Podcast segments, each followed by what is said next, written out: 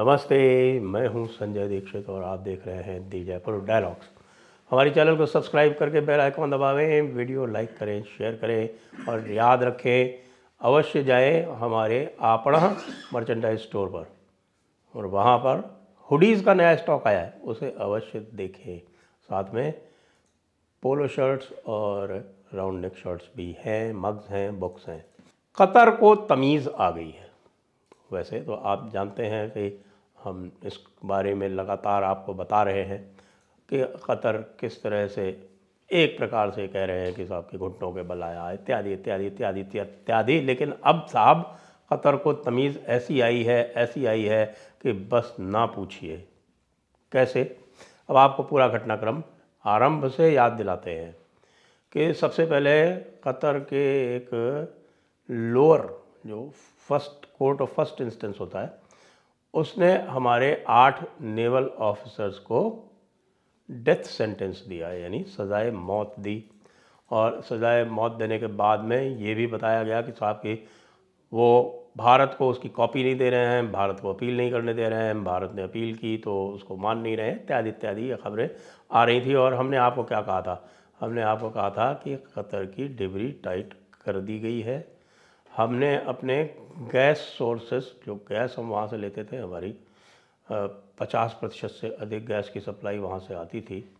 तो अब हमने अपनी गैस की सप्लाई डाइवर्सिफाई कर दी है। वेनेजुएला, रशिया और लॉन्ग टर्म के लिए मोसम्बिक। तो ये भी पता चल गया, उसके बाद फिर हमने वहाँ से जो लेबर था, उसको भी इसराइल भेजने के लिए एक इसराइल के साथ में संधि कर ली। और उसमें जो अधिकतर लोग भेजे वाले, भेजे जाने वाले थे, वो कतर से भेजे जाने वाले थे, ये सब आपको मैं बता चुका हूँ। लेकिन जो रिस्पांस आया है, पहले वो जान लीजिए। एक रिस्पांस तो आपको पता है। और वो रिस्पांस आया था कतर से जब कतर ने भारत की ओर से अपील एडमिट की थी इन आठ नेवल ऑफिसर्स के लिए। ये अंतर समझना भी आवश्यक है। कि वो जो अपील की थी, वो भारत ने की थी अपने नेवल ऑफिसर्स के लिए, ना कि वो अपील उन नेवल ऑफिसर्स की तरफ़ से अलग अलग इंडिविजुअली थी, ना। तो भारत की ओर से की गई अपील को एडमिट कर लिया गया, ये भी एक निश्चित रूप से आश्चर्यजनक बात थी और इस आश्चर्यजनक बात पर मैंने इस पर टिप्पणी भी की थी और ये भी कहा था कि ये एक आरंभ है घुटनों के बल आने का। कोई बात नहीं। हम इस बात को अधिक तूल भी नहीं देना चाहते क्योंकि मामला जो है, वो कैरेट और स्टिक का है। भाई, कुछ कार्य किए जा रहे हैं जिससे कतर को लग रहा है कि वो उसके जो इंटरेस्ट हैं, उसके जो हित हैं, उसके जो राष्ट्रीय हित हैं, वो प्रभावित होंगे यदि भारत से पंगा लेगा। क्योंकि दूसरी तरफ़ यूएई और सऊदी अरब जो हैं, वो कतर से कतई प्रसन्न नहीं है।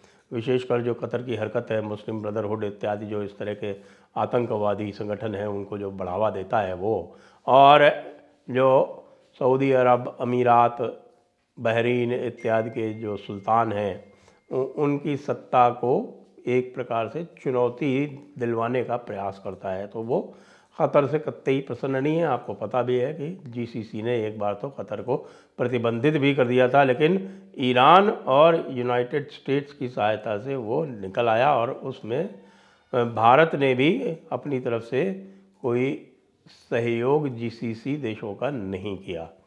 तो भारत से उसको खाने पीने की चीज़ें मिलती रही, लेबर सप्लाई मिलती रही और यूनाइटेड स्टेट से उसको बाकी चीज़ें मिलती रही और ईरान से भी साजो सामान मिलता रहा तो वो आराम से मामला उसका निकल गया।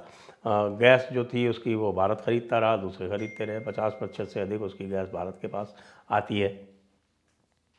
अब क्या होता है कि अपील एडमिट हो गई और अपील एडमिट होने के बाद की जो घटना है, वो बड़ी रुचिकर, बहुत ही इंटरेस्टिंग है।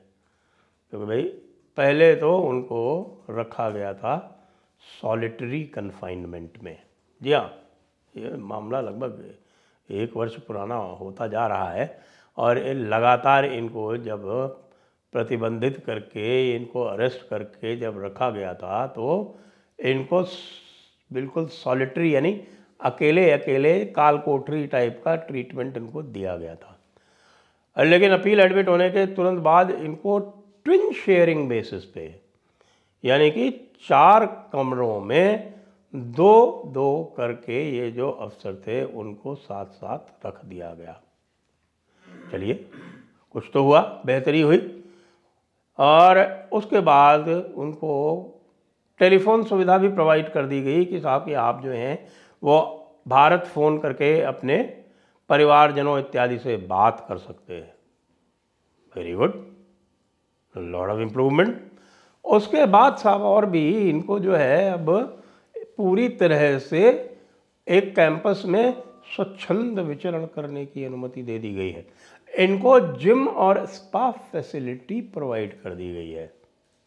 जी हाँ अब ये जिम जा सकते हैं, फिटनेस एक्टिविटीज़ कर सकते हैं, स्पा जा सकते हैं, मालिश करा सकते हैं।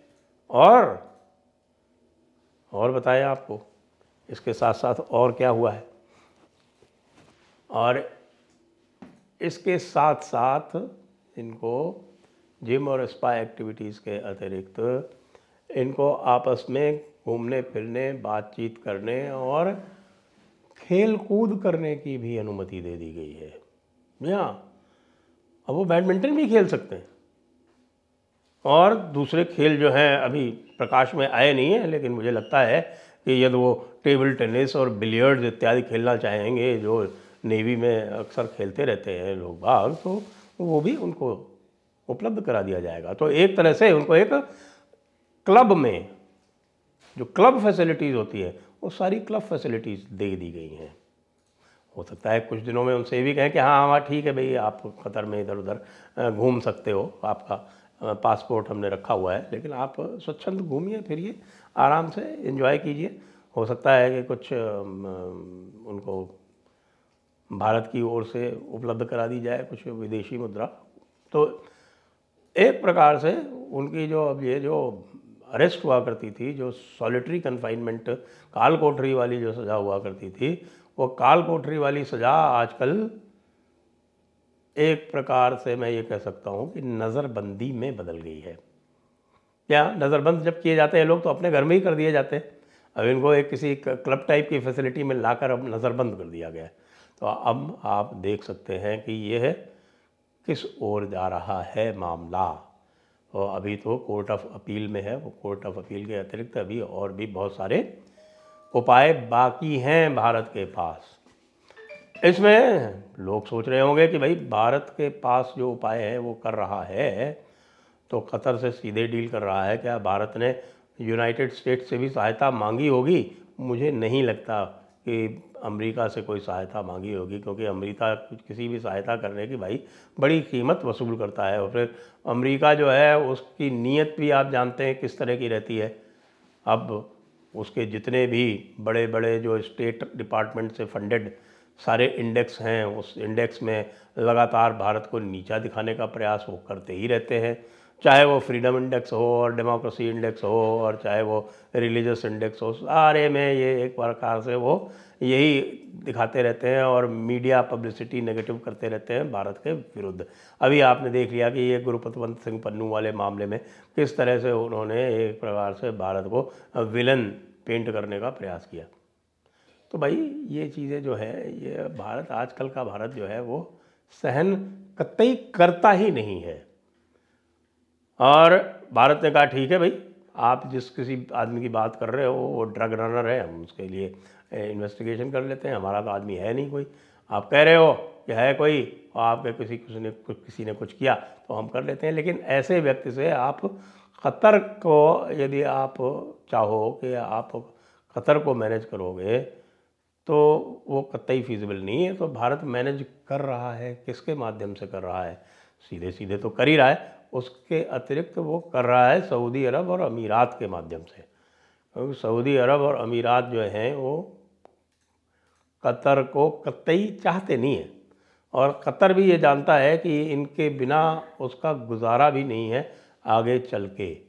इसलिए जीसीसी ने जब गल्फ गल्फ कोऑपरेशन काउंसिल के जो छः देश हैं, उनमें से पाँच ने जब इनके ऊपर बैन लगा दिया था यानी कि कुवैत, बही, Bahrain, Emirates, Saudi Arab, Oman, इन्होंने सबने जब इनके ऊपर बैन लगा दिया था। तब ये बहुत कष्ट में रहते और फिर इन्होंने अंत में नेगोशिएट करके उसका रास्ता निकाल के और उससे अपना बचाव किया था।